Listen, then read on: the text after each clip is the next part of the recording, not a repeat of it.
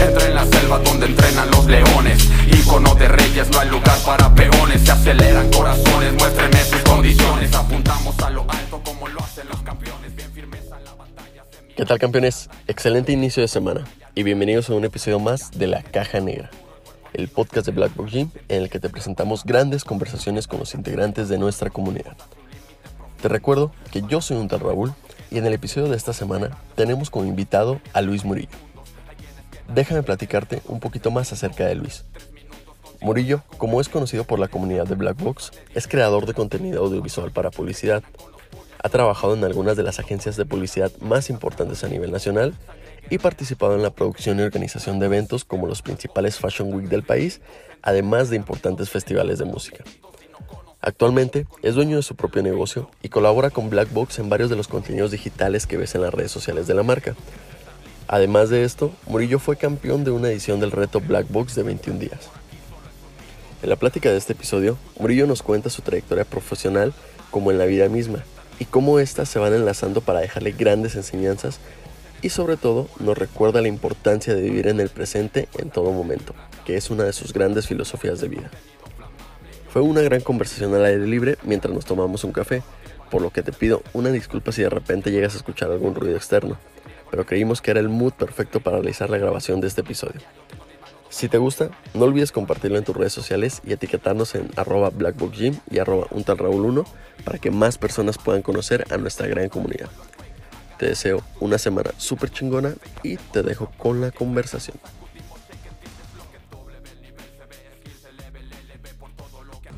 Luis, bienvenido a la Caja Negra, hermano. ¿Cómo estás? Hola Raúl, muy bien, gracias por invitarme.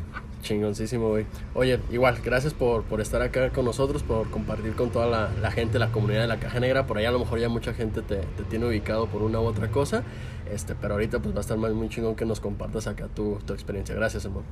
No, gracias a todos y muy, muy contento de estar participando aquí en la Caja Negra. La verdad es que es una experiencia muy, muy enriquecedora estar en, formar parte de la comunidad Black Box.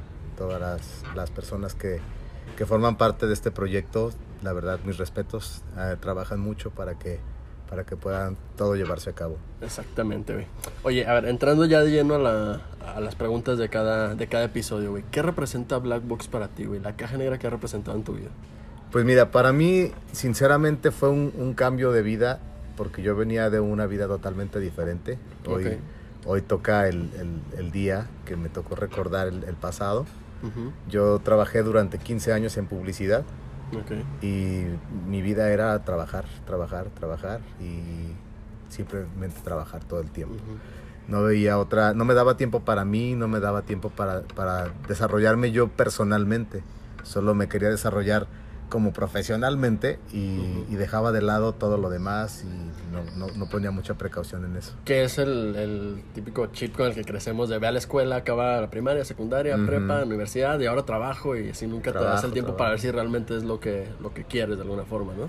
Exactamente, pues yo al trabajar en la publicidad, pues es un trabajo muy, muy, muy divertido en uh -huh. cierto aspecto, pero muy demandante en otro. O sea, siempre te te, te, tiene al borde, siempre te tiene en una, en una especie de, de, sentimiento de insatisfacción o de que te hace falta completar algo. Uh -huh. Y después de que tuve un, pues un accidente, uh -huh. este, un accidente físico, y me costó mucho trabajo recuperarme, encontré, yo buscaba una, una, una manera de canalizar esa decepción que yo tenía al haber dejado pues mi vida laboral atrás por un, okay, por un okay. accidente, ¿no? Uh -huh y, y, duré un año y medio en recuperarme.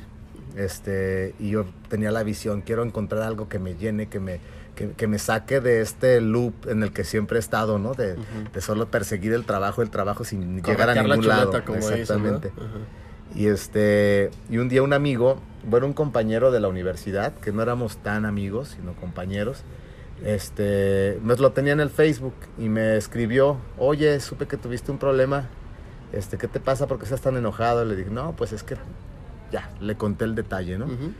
Y me dice, oye, pues te invito a una clase de yoga para que te relajes. Yo, yo veo que haces yoga en las redes, ¿no? Ah, sí, pues poquito ahí en mi casa, ¿no? Uh -huh. Ah, pues te invito a una clase. y me invitó a una clase en Distrito Yoga. Ok, que es acá al lado de Era al lado de americana, ¿no? Exactamente. Ok. Y entonces, al, al, al- así, como si hubiera sido un mensaje divino, Exacto, dije, eso, eso es lo que yo estoy buscando. Ajá. Esto es lo que yo estoy buscando. Y aparte, la, la manera en cómo está seteado el lugar y el concepto en general, creo que va muy de acuerdo a, a- a mis valores, a la manera como yo, yo pienso, ¿no? Que se, me identifiqué mucho con eso. Ajá. Aquí está curioso, ¿no? Porque tú ibas literal pues buscando el tema del yoga o ibas a, la- probar el yoga por lo que te han invitado y te encuentras. ¿Cuál fue tu primera impresión? Digo, ahorita dices la organización, pasaste y lo viste y te, te- te llamó la atención. ¿Qué fue lo que más te llamó la atención o por qué decidiste quedarte a pedir informes, por decirlo así? ¿Ya habías practicado boxeo antes o algo por el estilo? Sí, de que estaba chico había practicado box y Ajá. había ido a Jiu-Jitsu por un- Ok. un, tiempo largo Ajá. y a Muay Thai. En Muay Thai no me acostumbré mucho porque es, es como demasiado rápido, como muy acelerado y, y yo no soy tan acelerado en ese aspecto, ¿no? Me gusta más Ajá. ir paso a paso, disfrutarlo. y que aquí era en contra de lo que venías buscando, ¿no? Que tenías Ajá. un ritmo de vida muy acelerado, entonces Ajá. llegar como que, o repetir eso del, del Thai, pues no era opción. Pues no, no, no era el momento. Y, pero lo que, fíjate que justamente hace unos días estaba platicando con un amigo, un amigo del box, este, que es coach, que estábamos platicando qué parecida es la meditación, el yoga y el box. Ok, ¿en qué sentido? A ver. En que cuando, cuando ya lo has practicado un poquito, yo no soy experto en, en ninguno de los tres temas, sino que soy más bien un usuario que, le, Ujú. gus- que le gusta, soy un fan de las tres cosas. Este, te enfocas, o sea, cuando despiertas como lo que dice en el tercer ojo, Ujú. para poderte concentrar. O sea, es lo mismo que haces cuando lees, cuando escribes, cuando, La haces- plena, cuando ¿no? te concentras en algo, empiezas a verlo desde aquí. Ujú. Entonces, cuando estás en el yoga, estás aquí. Cuando estás meditando, estás aquí. Cuando estás en el box, estás aquí.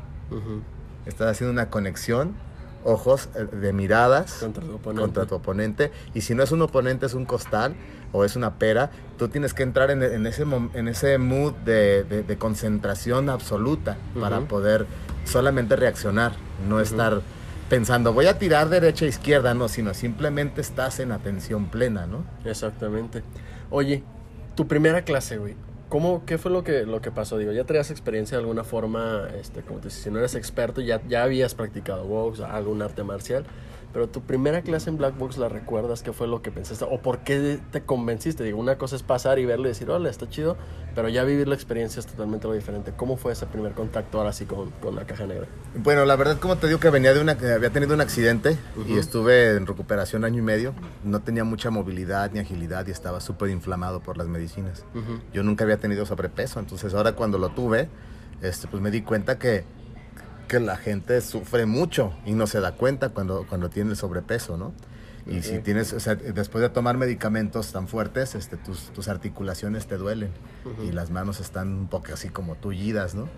Entonces me- yo hacía un esfuerzo por parecer normal, pero la verdad es que me agotaba mucho de hacer un pequeño esfuerzo físico.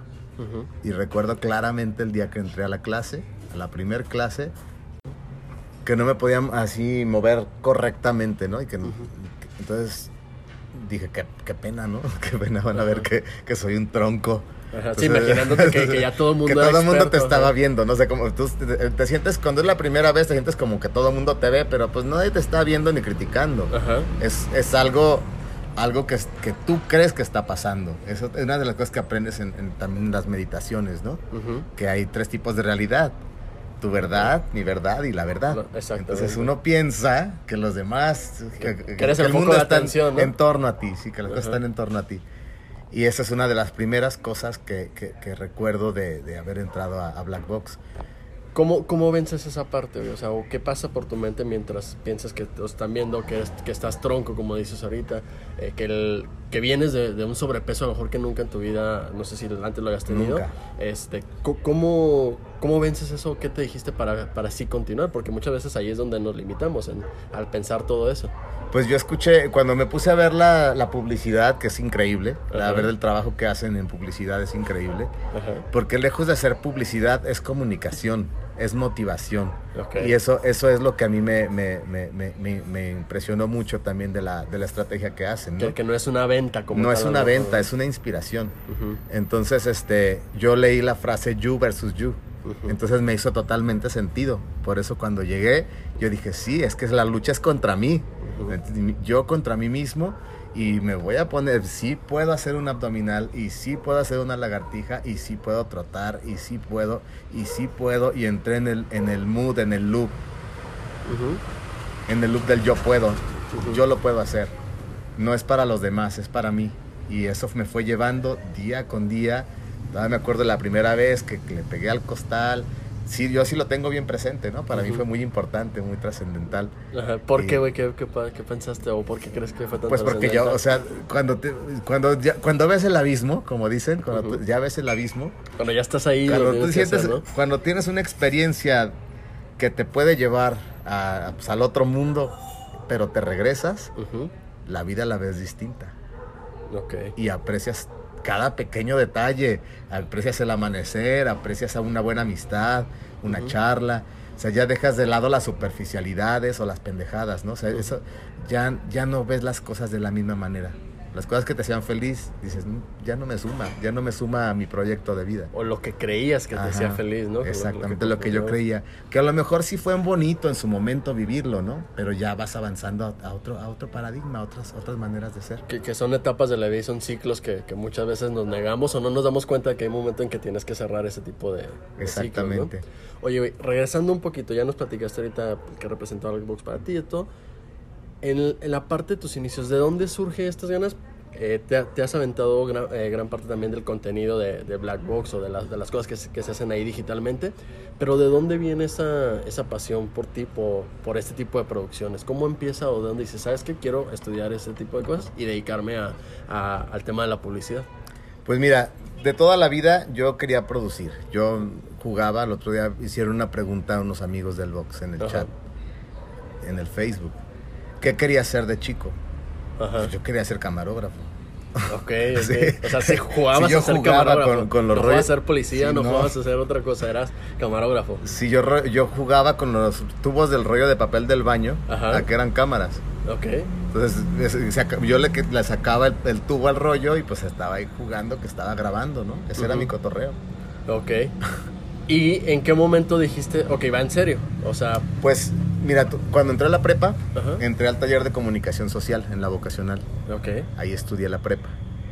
Y pues, ay, me mandaban a hacer que, que entrevistas, todavía eran de casetcitos, ¿no? Cuando habían esas grabadorcitas de casetcito. Y de ahí, este, pues me empecé a involucrar en, en esas cosas, ¿no? De comunicación, cómo se hacían las entrevistas, cómo se hacía un periódico mural. Y me acuerdo mucho que iba a haber un festival de rock, el Expo Rock, Y yo quería ir, pero no tenía dinero. Ok, ok. Viste un área oportunidad. Pero yo era un chamaco, ¿no? Tenía Ajá. 16 años por ahí. Y este y todavía estaba el periódico público. Entonces fui a las oficinas de público y les dije que quería tomar las fotos en el evento y me mandaron mucho. Sin tu ser empleado ni no, nada. no, por yo llegué así, llega un niño y toca y dice, oye, quiero tomar las fotos para el evento. ¿Qué le pasa a este niño, no? Ajá.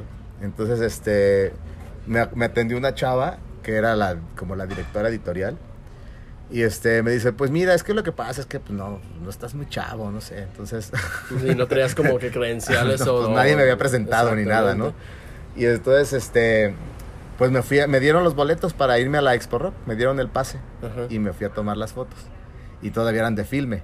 Entonces entregué el filme Ajá. y, ya, o sea, ahí creo que ahí mismo lo entregué. Creo que ahí mismo entregué el filme.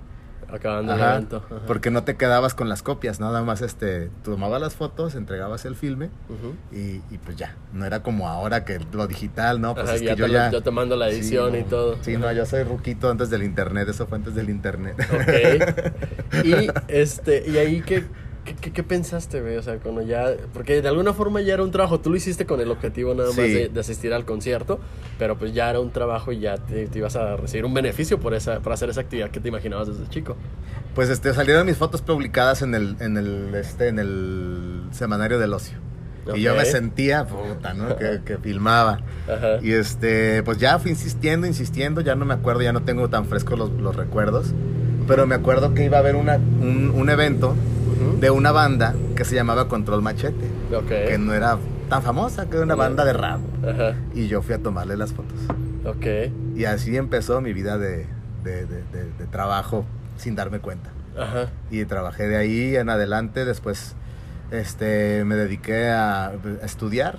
Viajé un poco a Estados Unidos, regresé y estaba en la escuela y me dedicaba a editar fotos, a, a postproducir fotos. Ujú. Apenas empezaban en la transición de lo, de lo, a lo digital. Y entonces pedían, llegaban los clientes de empresas y, y había, yo trabajaba en una oficina donde escaneábamos los, los, los negativos de los 8 milímetros, los Ujú. cuadrados. Entonces yo era el chavo que escaneaba el, el, el, el- filme y luego le limpiaba todos los pelitos y puntos y cosas de efectos que le salían a la foto. Ujú, Y hacíamos ahí los catálogos de LOP. Después ahí las imprimíamos así en gigante y los mandaban a todas las tiendas, ¿no? Ok. Entonces ahí ya fue otro, otro paso en, en- en otro, en, otro, en otro campo de la publicidad. Que, que de alguna forma, por lo que me estás platicando, estás más involucrado con el tema de la fotografía, ¿no? O sea, se- tu entrada se da, mi- se da por ahí más allá que del hecho de, de vender algo. Por No, yo lo- mi, mi, mi experiencia con todo fue la foto. O sea, de ahí fui yo creciendo, aprendiendo y conociendo otros, otras áreas. ¿Cómo se da ese crecimiento, güey? Porque después cuando, cuando yo, yo siempre seguí tomando fotos en todas las reuniones, yo era el que tomaba las fotos y, y- hasta ahorita y- lo- y hasta la fecha, ¿no? Es Exacto. como un... un- como, yo digo que es como el que, le- el que sabe cantar y lo hacen cantar en todas las fiestas. Ah, pues así también nos pasa a los que tomamos fotos, ¿no? O hacemos videos. Y este... ¿Y en qué me quedé? En, en ese tema de cómo, cómo se da tu evolución o cómo vas creciendo en, en ese mundo. Ah, bueno, pues este, yo quería trabajar en producciones de, de cine o de, o de televisión o algo así, ¿no? Entonces, me- cuando acabé la escuela, me fui a vivir a Ciudad de México. Y yo pedí trabajo en una revista que estaba de moda en aquel tiempo, la revista Loft. Era de estilo de vida y así. Estaba muy, muy fregona la revista. Conseguí la entrevista, fui. Y el, el, pues el director me dice, ¿sabes qué? Pues qué buena onda que viniste. Pues no sabíamos que venías desde Guadalajara, pero pues la revista pues, va a quebrar. La van a vender. Y este... Pues Ah, ya- tú te fuiste de acá, perdón que te interrumpa, de Ujú. acá con, con, el, con el trabajo ya, por decirlo así, en Ciudad de México, y llegando allá es donde te dicen eso. No, yo pedí una entrevista por Ok. teléfono. Ajá, ya. Recuerda que era un tiempo antes del Sí, sí, internet sí, y redes exacto, sociales, ¿no? exacto. Entonces, yo pedí la entrevista por teléfono, me la dieron y yo no dije que estaba en Guadalajara. Ajá. Fui a Ciudad de México a la entrevista con mis fotos impresas en un portafolio impreso.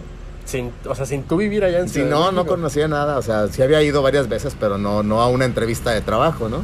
¿Por qué, güey? O sea, quiero entender por qué esa parte de animarte a irte ya a Ciudad de México, este, por un trabajo tal cual nada más, sin, sin nada, o sea, de hacerla. ¿Por qué Ciudad de México? ¿Por qué querías estar allá?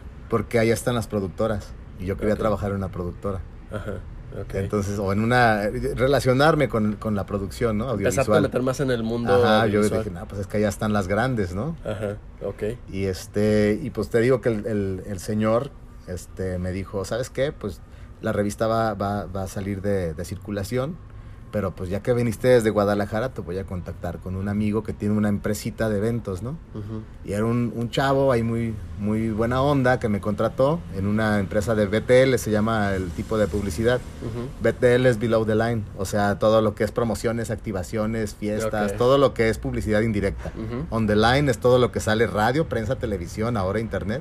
ok, Entonces todo lo indirecto Ajá. es below the line. ok. Y ya, pues ahí, eso fue la primera cosa que aprendí cuando llegué ahí. Ajá. Me contrataron, buena onda, estuve un tiempo. El día de mi cumpleaños este, renuncié porque me habían contratado en donde yo quería trabajar, que era en DDB. Es una de las grandes agencias de publicidad del mundo, viene de Londres. Y entré a trabajar con el proyecto de Volkswagen, ¿no? Un proyecto padrísimo que duró un año.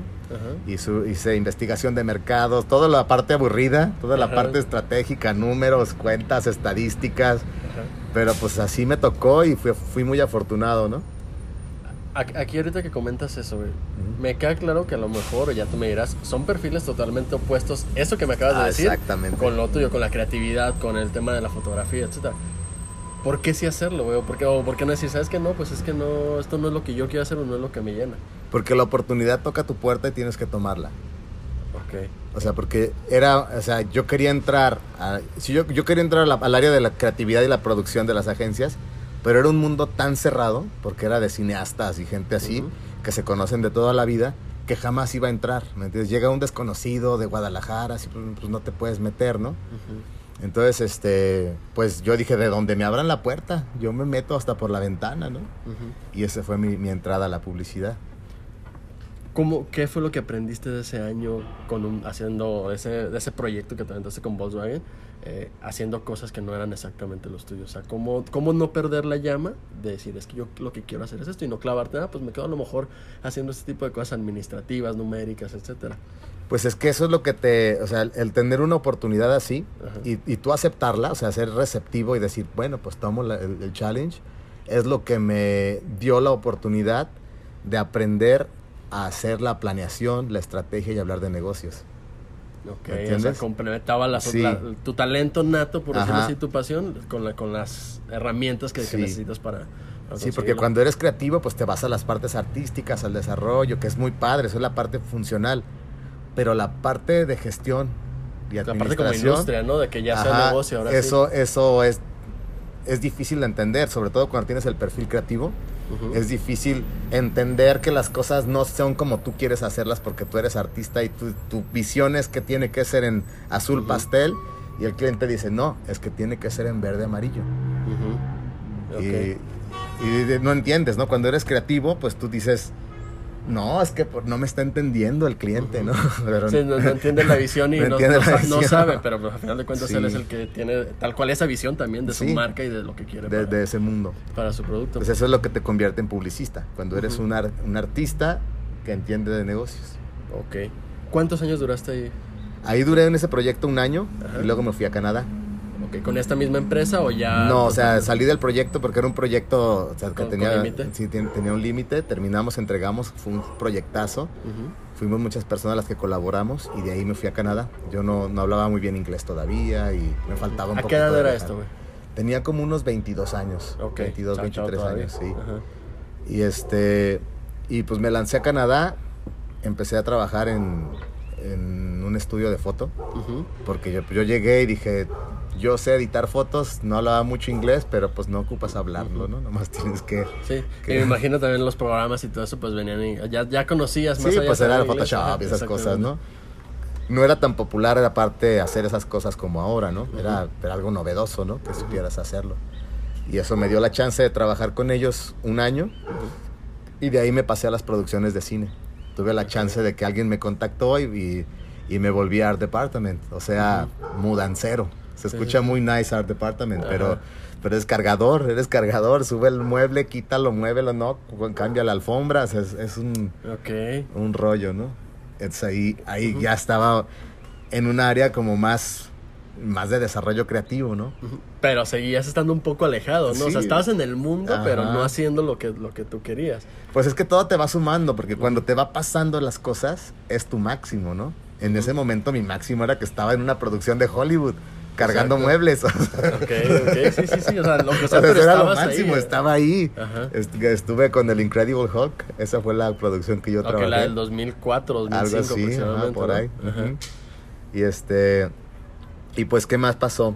De ahí me, me regresé a México. Ya, pues es que no, no es sostenible, es una vida muy, muy pesada, ganas muy poco y Canadá, pues ya, era tiempo de volver. Y estuve un, un tiempecito aquí en México y me fui a vivir a Francia. Ok. Unos roomies que tenía yo en México, pues eran franceses y me invitaron a vivir en, en Francia. ¿Por qué? O sea, nada más. O Porque sea, ¿por qué acababa de regresar Ajá. y este, me dijeron, oye, ¿no te quieres venir el verano? Ah, pues, voy. No ibas con algún este, No. objetivo profesional ni nada, era No, no, no, simplemente de que venía cansado del, del, del viaje de Canadá y me invitaron a ir y yo dije, ah, pues sí, nunca he ido a Europa, ¿no? Entonces, si me están invitando, pues voy. Exacto. Se, se presentó la, la oportunidad y estando allá conocí a un director creativo de Publicis. Ujú. Le platiqué lo que yo había hecho y me dice, ah, pues si quieres, a ver si puedes eh, adquirir algo, ¿no? Ujú. y había un programa que se llama Stagiaire. Es un programa de practicantes, que aún así es muy difícil tenerlos. Ok, ¿por Por- qué? Porque los, las, en, las, en Francia este, tienes, eh, mucha gente se ofrece de, de voluntaria para una empresa, como para ponerse en lista de espera cuando se desocupe un puesto. Pero en esas empresas tan grandes, pues estás compitiendo con toda la gente, todo el Todos mundo. los que quieren entrar. ahí. Ajá, el- eh, todo el mundo quiere entrar ahí de las mejores escuelas, la chingada, ¿no? Y ya, pues pasé los filtros y me quedé. Me quedé ahí un año. Viviendo allá. Viviendo allá y, y trabajé en esa empresa y fue muy difícil. Fue el reto más difícil de mi vida. ¿Por qué lo consideras así? Porque, o sea, profesionalmente o... En todo, en todo, en todas las partes fue el reto más difícil. La sociedad francesa es muy interesante, Ajá. es muy complicada. Este, el, el idioma es muy complicado y, y, este, y una experiencia laboral de ese nivel te exige a un nivel cabrón, o sea, un nivel fuerte. De que la perfección es su, es un método de estudio, es su, manera de operar y nunca es suficiente. Nunca es suficiente. Entonces, te, te- te- te esfuerzas, estás a tu máximo y te dicen, no está mal, porque nunca está bien. Esa es una respuesta muy francesa en el trabajo, ¿no? Ok. Entonces, mal. ¿Te, ayudó- te, te sirvió de alguna forma para estarte exigiendo y exigiendo Ajá. cada... sí, pero pues ahí, ahí te metes en el chip de autoexigencia al máximo siempre, ¿no? Y nunca quedar contento. con lo Nunca que quedas bien haciendo. y eso, es- eso, eso es lo que te lleva a los accidentes. Ok, exactamente. Oye, y, y ya quisiera entrar también a la parte de, de- de tu experiencia acá en, en México, en, la- en las grandes producciones. Me imagino todo esto te va sirviendo. Acá en México, ¿cómo empiezas a involucrarte en, en tema de, de Fashion Week y todo ese tipo de, de cosas? O, o de qué maneras ya llegas a, a meterte a ese mundo? Pues es que mira, cada pequeña cosa que haces en la vida tiene una consecuencia. Es otra cosa de la meditación. Ok. Pero eso lo vas aprendiendo ya cuando tienes una madurez y un, recorrido pequeño como el que tengo, ¿no? Ajá. Este, yo regresé de Francia, pues llegué bastante molesto conmigo mismo porque ya no tenía dinero, este, ya, un tema. Ya era el momento de cerrar el ciclo, me regreso a México y dije, Ot- Otra vez volvemos a la Sí. parte de cerrar ciclos. Sí. Este, ok. y digo, ¿sabes qué onda? Yo no quiero trabajar en una empresa de co- corporativa, este, el mundo es muy cruel. Quiero llevarme la relax, me voy a ir a vivir a la playa, siempre quise vivir en la playa y nunca me di ese gusto y me fui a Playa del Carmen. Ok. Entonces, este, trabajar a un resort, de, de trabajar en las mendigas oficinas de allá, a trabajar en un resort en fotos de bodas, ¿no? Ok. Para mí era súper cool, güey, porque tenía un trato humano con la gente y con gente emocionada que venía a su boda y la chingada. Y, y, este, y yo me lucía, pues con todo lo que había aprendido ya. Yo me lucía haciéndole las fotos chingoncísimas y, y lo- los ponía a posar y decían, ay, estas fotos parecen de publicidad. Y yo, no, señoras, son de publicidad. no parecen, sí son de publicidad. Y este, eso hizo que me contrataran para una boda. Cada pequeña cosa te lleva a un lugar, ¿no? Ah, me hablaron para una boda hindú. Entonces trajeron una familia hindú. Toda la familia vino con caballos blancos y la así. Ok. eh, Producción una hollywoodense producción de, no, de. Bollywood, man. Ajá, de. Entonces, este, pues me tocó ahí cubrir la boda y le hablé a otros amigos, hicimos un súper trabajo. Lo subí a las redes porque estaba apenas Facebook pegando. Ujú. Y pues la gente le gustó mucho y empezaron a compartirlo, compartirlo. Entonces me hablan por teléfono un día, una, un amigo de una amiga y me dice, oye, ¿estás en Playa del Carmen? Sí, para esto yo ya había, yo ya trabajaba con los, con los de BPM, en los festival de música. Entonces, eh, cada BPM yo trabajaba de, de colaborador de fotografía y video. Y pues ya tenía un portafolio de muchos DJs, ¿no? Ujú. Entonces me habla este brother y me dice, oye, ¿estás en, en, en Playa del Carmen? Me gustaría que me hicieras unas fotos para una revista. Es que necesitamos fotos de destino porque vamos a sacar un número especial de la Riviera Maya. Ah, Simón, claro que sí. Este, pues me voy a dar el tour. O sea, primero, antes de esto me dice, ah, bueno, pues déjame ver, el presupuesto es muy bajo. Ah, no, no hay problema, pues yo con mucho gusto te ayudo. Ok, bueno, sí, sí quedaste, tu portafolio les encantó por las fotos de los hindús. Y este, pues la revista es Nat Geo. Y no. Ok. Eso no te lo había comentado hasta Eso no que te lo había comentado. Ah, la madre, ¿verdad? Entonces, pues ya me hago el tour, conozco Ajá. toda la Riviera Maya y en ese tour que tú llegas diciendo, vengo de la revista de Nat Geo Traveler, pues entonces algo pasa, te abren las puertas, la gente se te, te, te viene, te hace la plática, te tratan con las mejores atenciones, es súper bonito, esa, esa experiencia fue linda. De ahí conocí a muchas personas. Ujú. Entregó las fotos, este, todavía tenían que entregarlas, todavía tenía que viajar, ¿no? Porque eran muy pesadas para mandarlas por internet, que era muy chafa en aquel tiempo. Y viajé a México, fue mi último viaje de entrega, porque de ahí se volvió todo digital. Entonces entrego las fotos y a la, a la hora de estarlas revisando, porque todavía se revisaban en pantalla, este, me llega un güey con el director de, de- de editorial y le dice, él es la persona que te digo que está en Playa del Carmen. Ah, pues mucho gusto, fíjate que va a haber un festival de moda y me gustaría que lo cubrieras. Ah, pues claro que sí. era para Harper's Bazaar. Ok. Entonces yo dije, wow, no mames. Te estabas, te estabas involucrando con, Sí, los, con los sí. fuertes, pues, de Sí, cada, o sea, de cada sector. Harper's Bazaar me manda a, a cubrir el evento a Cancún. Ujú. Llego al evento y el evento era del que fue mi jefe, de mi primer jefe. De la De primera, la primera agencia de- empresa donde trabajé en Ciudad de México, Ajá. de él era el evento. Y me dice, ¿qué onda? ¿Qué es aquí? ¿Qué, qué buena onda? Ah, no, pues me mandaron a hacer unas fotos. Oye, qué buena onda. Ujú. Mándamelas, ¿no? Sí, claro. Ya, pues le mando unos previews. Y me dice, ya cuando termine el festival, me dice, oye, ¿no te gustaría irte a Fashion Week? Y yo, pues, mm, pues resulta de que él era ya el dueño de Fashion Week Ujú. y me invitó a colaborar. Y pues llegué yo allá con ellos, este, empecé a trabajar, iba y venía todo el tiempo, me hablaban para más eventos, me empezaron a llevar que a la muestra de cine, que al Trophy Tour, que, a- que al evento de tal marca o al lanzamiento de una película, este, y empecé a conocer mucha gente. Entonces ya me invitaron a quedarme a, a full time, dejé Playa del Carmen y me regresé a México. Trabajé con ellos cinco años. Oye, aquí quiero hacer una pausa porque algo que habías comentado es que cuando llegaste a, a Playa del Carmen era que no querías regresar a lo corporativo. Y aquí estabas regresando a lo corporativo. ¿Nunca pensaste en eso, en que estabas regresando? ¿O fue- Siempre. ¿Sí?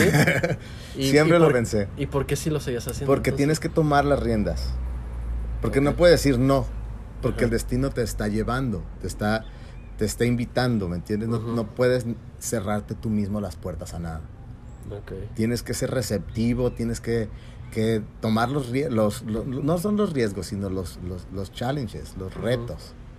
Que, que a final de cuentas no se trata de, de si tienes éxito, ¿no? Sino de los aprendizajes que, que- O sea, tú era lo que aquí has vivido por lo que voy entendiendo de toda la plática. Vas o sea, recuperando, va- vas, vas sacando Ujú. cosas y, y a- y a- a- herramientas y aptitudes que te iban sirviendo para en cada el siguiente futuro, nuevo reto. ¿verdad? Sí. Ok, ¿cuánto tiempo duraste ahí entonces? En el- Cinco años. Cinco años. Cinco años estuve con ellos. Empecé tomando las fotos. Todavía no apenas estaban usando los contenidos digitales. Ujú.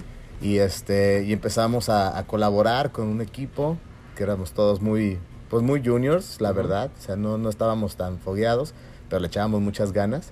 Ahí hice muy buenos amigos. Este, a Cuauhtémoc, a Mariana, que trabajamos juntos muchos años dentro de la agencia, pero contratábamos muchos colaboradores externos, ¿no? Ujú. Y había pues gente que, que estimo mucho, de hecho ahorita hoy, el día de hoy vi algunos, como Mauricio H, que no lo vi ahorita, pero lo estimo mucho, o a, a Shaiko, y hay infinidad de gente que, que, que colaboré con ellos en algún momento, y de cada uno de ellos aprendí una cosa, ¿no? Entonces mis amigos me decían, métete a video, porque el día que metas, te metes a video vas a ver qué onda con lo que tú sabes hacer de las fotos, pero cuando lo lleves a video te va a Tenías el funcionar. ojo, me imagino, ¿no? Lo que, lo que te Y yo, ay, no, es que se me hacía muy complejo, ¿no? Porque para hay que invertir tiempo. O sea, el, al hacer video es tiempo. Y, y, pues de una a otra empecé, a, empecé a, aprender mucho de marcas, empecé a, empecé a aprender mucho de los productos o de que cada marca necesita un concepto distinto, un, un ojo distinto, y entonces tienes que cambiar tu personalidad fotográfica de un cliente a otro, pero en el mismo evento. Ok. Sí, o sea, aquí volvemos a lo que decías hace ratito, o sea, no es nada más mi ojo y lo que yo quiera, sino es lo Sino que le lo- va a servir y le va a gustar al cliente, sobre Exacto, todo, lo que el ¿no? cliente está esperando, ¿no? Porque ellos Ajá. tienen que llevar los testimonios, se llaman testimonios. Ujú, Cuando un, un cliente patrocina un evento, ujú. pues ese dinero que, que invirtió tiene que verse reflejado en las cosas que se pusieron en el evento, el artista que contrataron, la mención, este que está en el logo, en el, en el, en el, en el flyer, o en mil, mil detalles, ¿no? Entonces hay que comprobar que las actividades se hicieron. Pero como ya empezaban las redes sociales, había que sacarlas con onda, no nomás la foto así Sí, chafa, sí, ¿no? Que empezar a ver esa viralidad que, Exacto. que se necesitaba, ¿no? Ajá, y así fue como empecé a tener más ojo para las marcas y en una de esas este, me, me tocó colaborar con Canon. Yo quería que ir a un evento muy, muy padre que hacen en Riviera Maya y este, pues ten- teníamos que cubrir la nota si, y, y no había material con que hacerlo, ¿no? No había cámaras como yo las quería, ¿no? Entonces este, fui a tocar la puerta a Canon y Canon me, me patrocinó con prestándome equipo muy caro para irnos a hacer la cobertura. Ok. Y ahí empezamos a hacer una cobertura, pues Lo, lo, Más. queri- lo querías ir a, a- a este evento por el hecho de, de lo que representaba para ti profesionalmente, a lo mejor cubrir el evento, o literal porque quería estar en el evento. Pues porque quería estar, porque era, el- ese era el evento de la empresa, ¿no? O sea, la empresa todos los años hace este festival en Riviera Maya y pues todo el mundo quiere ir, ¿no? Pero pues tienes que, tienes Tener- que ser para que- costeable. para que me eres útil, la Ajá. Y pues ahí me tocó, me tocó ir y así es como me convertí en ejecutivo de cuentas. Ok. Porque fue la primera vez que tuve una relación con una marca Ujú. Y, y empecé a, organizar eventos chiquitos, ¿no? Coctelitos, eventos pequeños. Y pues me fui fogueando, me fui fogueando, fui aprendiendo otras cosas hasta que me invitaron a trabajar con Mercedes-Benz dentro de la empresa. Ok. Y trabajé con una amiga que se llama Julie, que es francesa también. Y con ella aprendí muchísimas cosas. Estuve casi tres años con ella. Ajá. Y pues llevábamos la marca, este, el trato con el cliente, la organización de los proyectos, cotizaciones, facturaciones, eh, contratos, toda la parte administrativa, ¿no? Lo que, lo que te hace convertirte en un brand manager, ¿no? Exacto. Bueno, o sea, lo mismo, no ser nada más el artista o el que tiene la Como que- visión. y- exacto, llevar, llevar tu- tus ah, aptitudes artísticas, pero al, al otro nivel, Ujú. al otro nivel. Exactamente. ¿Qué es lo que más aprendiste estando en ese mundo? En ese mundo ya que combina una creatividad con un tema de industria, de negocio, ¿qué es, ¿cuál es tanto lo bueno y lo malo que viviste tú en ese mundo? Pues mira,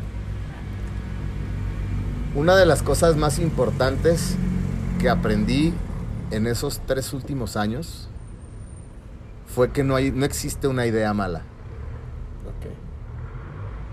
y que no te pagan por dar ideas, te pagan por llevarlas, por ejecutarlas. Ejecutar las ideas es lo difícil.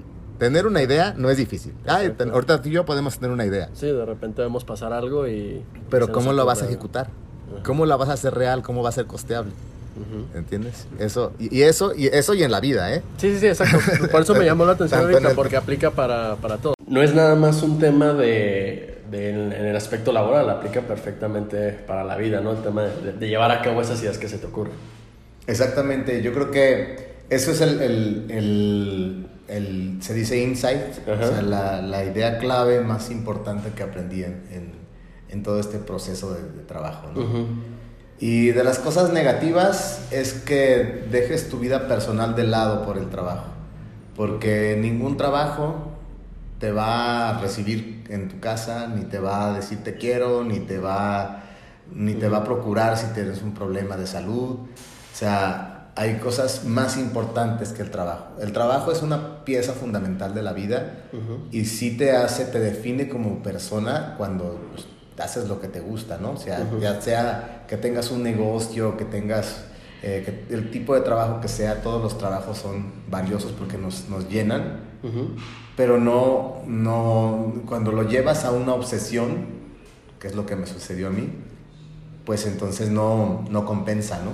Esa es la parte que si yo pudiera, o sea, no me arrepiento de nada, pero si pudiera volver a pasar por ahí, lo tomaría con más calma, ¿me entiendes?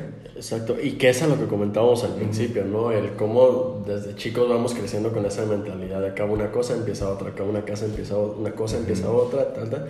Y te vas metiendo en el aspecto laboral, digo, a mí también me, me pasó de alguna forma así, que, que, que vas perdiéndote y crees que estás siendo feliz y crees que estás haciendo, hasta que sales, y lo platicábamos hace, hace rato, hasta que sales de ese mundo es cuando te das cuenta de que pues, realmente no estabas siendo tan feliz como creías o como eres ahora, ¿no? Sí, o que era una felicidad efímera también, ¿no?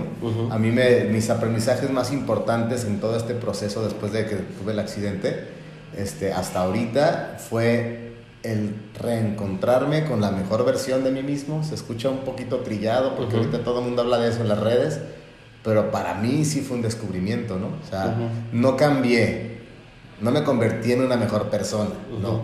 Más bien recuperé a la persona que realmente soy La que se había llevado el trabajo. la que se había llevado todo, o sea, desde hablando desde mucho antes, ¿no? Desde, A lo mejor desde que estaba chiquito, ¿no? Que tenías una idea de una concepción de lo que te de lo que tú pensaste que ibas a hacer, pero pues él ya era como un tú contaminado de otras ideas, ¿no? Entonces el, el tratar de recuperar tu, tu, tu esencia es un ejercicio súper importante, tanto eso como vivir en el presente.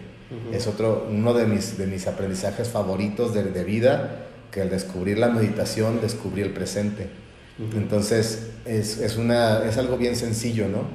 Que te dicen, respira, respira otra vez, respira la tercera vez Cuando respiras, está tu respiración aquí, en el centro de tu nariz. Este es el presente. La respiración que ya respiraste es el pasado y la siguiente todavía no llega.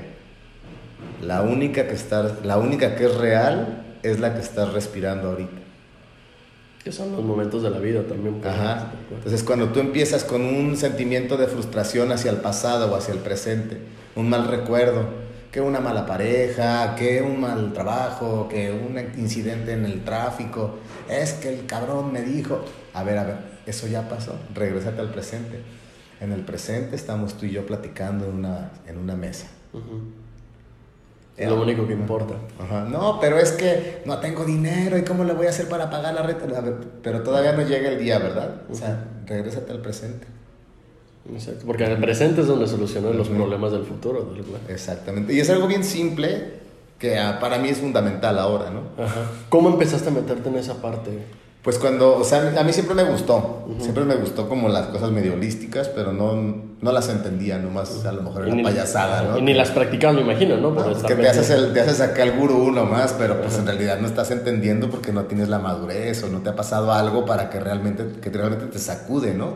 ¿Crees tú que es indispensable que te pase algo, algo de cualquier tipo? Pues Pero puedes evitarlo. Ok.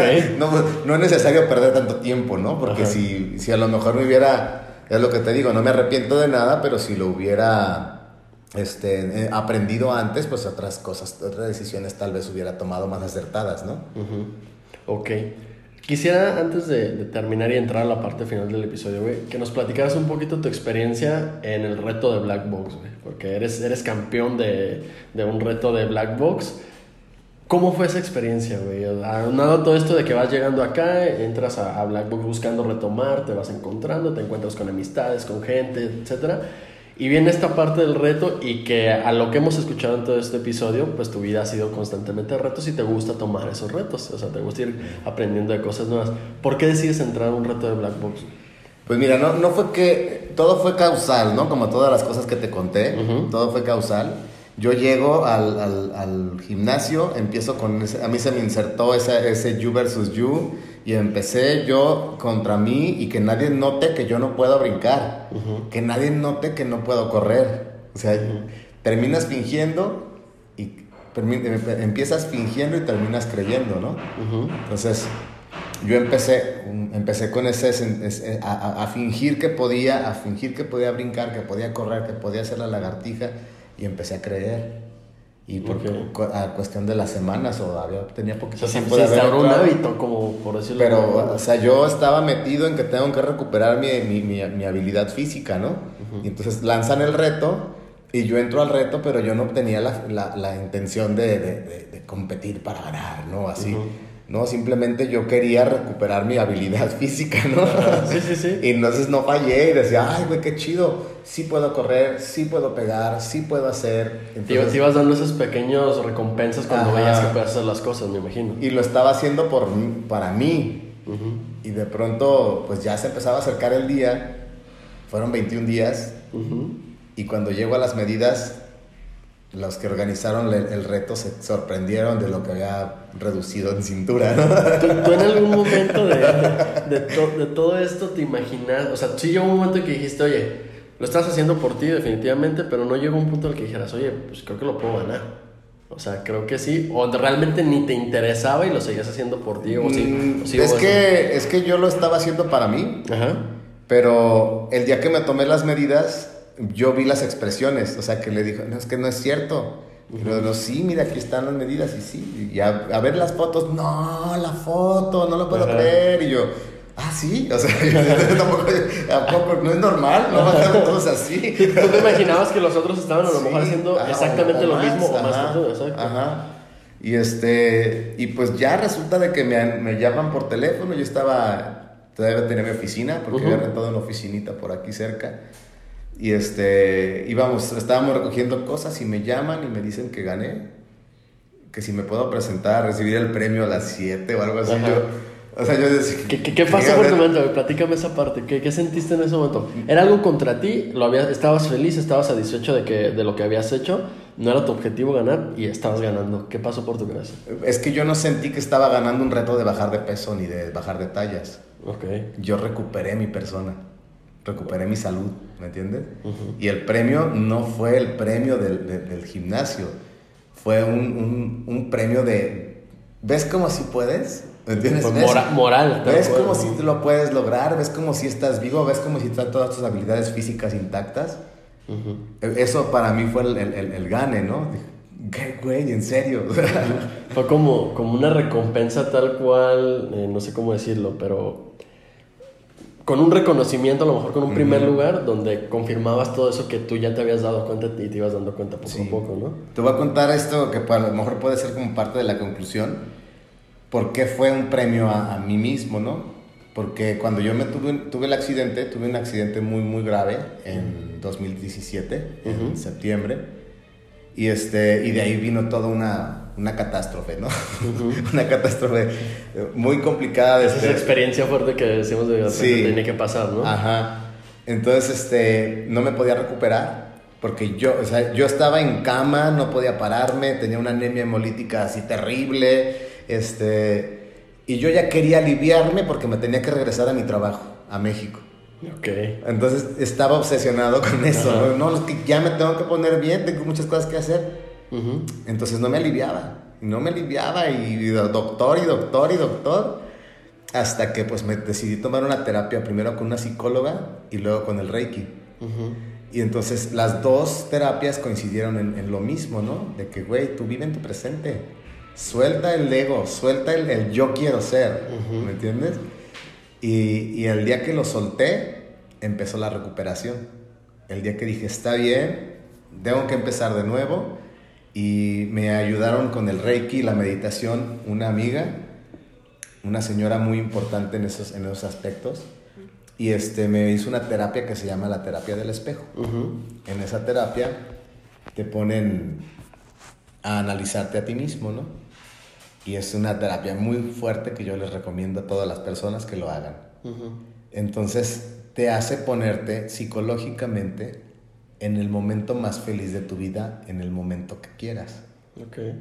Y a través de su, de su técnica, tú regresas psicológicamente a ese momento y empiezas a contar de nuevo tu historia. Y empiezas a llenar esos pequeños huecos de pequeñas insatisfacciones que te fueron llevando a tomar sentimientos o decisiones mm, a lo mejor inadecuadas para ese momento, ¿no? Y entonces tú empiezas a, sanar poco a poquito de a lo mejor una cosa muy tonta, ¿no? De que de chiquito a tu hermano le regalaron un juguete y a ti no, entonces tú pensaste que no te quisieron, entonces ahí, sí, ahí hay un huequillo que... Exacto. Y, y, y lo- y llegas así, no, pero yo cuando esté grande voy a tener todos los juguetes del mundo, o sea, una cosa así, ¿no? Entonces ahí te van creando esos, se te van creando esos malos, malos, malos paradigmas para cuando tú creces, ¿no? Entonces cuando haces esa terapia, empiezas a, recuperar día con día, te van pasando pequeñas cosas que tú vas reconociendo. Ah, sí, es cierto, es que yo dejé incluso una relación con alguien, o yo dejé incluso una plática con una persona que ya murió, o, o algo así, y empiezas a, a llenar esos pequeños huecos hasta que llegas a un momento de sanación, ¿no? Y para a mí eso me representó el día que dijeron, ah, ganaste. Ok, ter- terminó eso. Ahora sí ya podemos empezar a Y vivir. ahora sí ya es una nueva vida, ¿no? A partir de hoy. Ok, ok, súper chingón. Hermano, este, entrando ya ahora sí a la, a la parte final de- del episodio, güey. ¿Cuál es tu ejercicio favorito de Black Box? Ya, ya recto, volado recto. ¿Por qué? Porque... Bueno, esa sería tu combinación. Ah, sí. O, o también, Ah. o, o también tu ejercicio. Digo, está tu combinación, ahorita te lo iba a preguntar. Mi ¿qué- ejercicio favorito son los burpees. Los burpees. ¿Por qué los burpees? Porque los puedo hacer. Ok, ok, chingón. Sí. Fíjate, estoy, estoy dándome cuenta, este es el episodio número 20 de, de La Caja Negra y escuchas a mucha gente quejarse de los burpees, pero la realidad es que gran parte de los invitados que han estado acá han elegido su favorito como los burpees, entonces por ahí es un mito o una, una creencia que podemos traer de que los burpees son, son malos, es agarrar el cariño, ¿no? ¿Por qué te gustan a ti? Aparte de que Porque- los puedes hacer. Por eso, porque, porque es muy complicado. Pues ah, yo escuché que a, a Sophie, a la coach Ujú. Sophie, le escuché decir que es el rey de los ejercicios, ¿no? Porque involucra todo. Ok, Entonces, este, si lo puedes hacer, pues nada, nada se te va a hacer difícil. exacto. Ok. ¿El ejercicio que menos te gusta o el que te da poquito más de flojera, pereza hacerlo? Eh, el, ¿Cómo se llama este? El... Ay, se me olvidó. ¿Cómo es? El, el que vas así. Al Creator Reyes. No, no, no. Son las... Las reacciones. Las reacciones. es que me Reacciones, las cuando las laterales. hago. Ok. Eso ok. Y, y las, las de hacer cuadrito. Ajá. Me O sea, duelen las rodillas. Por el dolor, más que nada, entonces. Ok. ¿Y tu combinación favorita que nos decías ahorita que era jab, recto, jab? No, Por- ya recto, volado, recto. Ok, y la combinación número dos, ¿por qué, güey? Porque es con la lógica del pensamiento. A ver, explícame un poquito más eso. Sí, pues es ya recto, volado, recto. Es como la lógica del automatizado. pensamiento, Sí, es la lógica del pensamiento. Ok, Porque es como se mueve el cuerpo, ¿no? Ajá. ok, súper chingón. Eh, por último, si la vida de Luis Murillo llevaba una dedicatoria hasta ahora, ¿para quién sería? Una dedicatoria pues sería para el equipo de Black Box, definitivamente.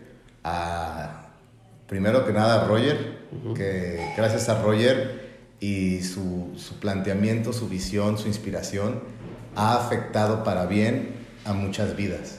Y esas vidas afectan en cascada a otras vidas, ¿no? Ese. Y bueno, y ya personalmente, Giovanni y, y Ramos son personas que, que me, me han, he aprendido mucho de ellos, me han dado muchos buenos consejos. Eh, Giovanni, la verdad, me, me ha, me ha apoyado mucho en, en llevarme a las terapias para que se me recuperen las rodillas y en que me entré a, la- a las pesas olímpicas otra vez, porque hice de chavito también. Y, y a Javier Ramos, le, le estimo mucho porque es un guerrero, tiene una personalidad muy, muy fuerte, a pesar de que es muy joven, tiene una, una personalidad arrolladora y creo que todos en algún momento nos reflejamos en él. Ok. Ok. ¿Alguien más? Pues pudiera ser un, un gran etcétera, ¿no? Pero, pero eso sintetiza, o sea, el- el- el- yo creo que con estas tres personas que, que menciono ahorita, sintetiza a todo el entorno. Que, Ok. que estoy muy agradecido de colaborar con, con ustedes. Ah, bueno, súper chingón. Hermano, muchísimas gracias de nuevo, como te decía al principio, por, por venir a compartir, escuchar, compartirnos tu, tu historia, que de repente mucha gente no, no le gusta a lo mejor el exponerse a compartir todo su, su trayectoria, tanto profesional como per- personal. Y sobre todo felicitarte, hoy digo, lo sabes, por, por la amistad que tenemos, por la mentalidad que tienes, güey, y por, por cómo has aprendido, que a veces eso es lo que más cuesta. Las cosas yo creo que en la vida te pueden pasar y te pueden seguir pasando, pero si no aprendes en algún momento qué es lo que te está enseñando, este, pues no, no cambia el chip. En tu caso, qué chingón que cambiaste el chip de alguna forma y que como a todos nos ha ido llevando y nos ha unido aquí en la caja negra para, para ir cambiando nuestras vidas, seguir sumándole y seguir, seguir creciendo juntos, güey. Muchas gracias por eso, cabrón, este, y gracias por estar acá. Gracias, hermano. Excelente.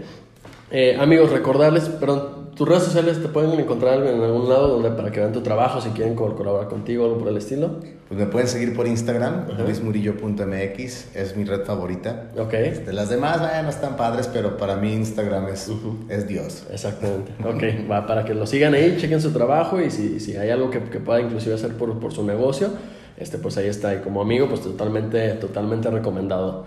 Eh, recordarles amigos que está, seguimos con todas las plataformas para entrenar. Como lo digo en cada episodio, no hay pretextos en estos momentos para que no estemos entrenando. Están las clases a través de Zoom eh, para que puedas hacerlo desde tu casa. Está el Black Box a domicilio para que vaya un coach directamente a tu domicilio y puedas tener toda esta experiencia de Black Box. Y las sucursales que están abiertas con un cupo limitado de personas y medidas de sanidad totalmente adecuadas para tu seguridad y para que puedas entrenar tranquilo. Entonces, si les gusta el episodio también, también por favor ayúdenos a compartirlo. En redes sociales etiquetanos en arroba blackboxgym1, y arriba, arroba blackboxgym y arroba untelraun1 para que más gente pueda tener todo este acceso a estas conversaciones. Y por último, vamos a despedir el episodio con las clases que, como lo hacemos en cada una de las clases de Black Box, hermano. Entonces te voy a ceder el grito de guerra, te vas a sentir coach por un, por un momento para terminar con este episodio, ¿va? Ok, amigos, a la cuenta de tres. Venga. Una, dos, tres. Black Box. Hasta la próxima. Entra en la selva donde entrenan los leones Ícono de reyes, no hay lugar para peones se aceleran corazones, muéstreme sus condiciones, apuntamos a lo alto como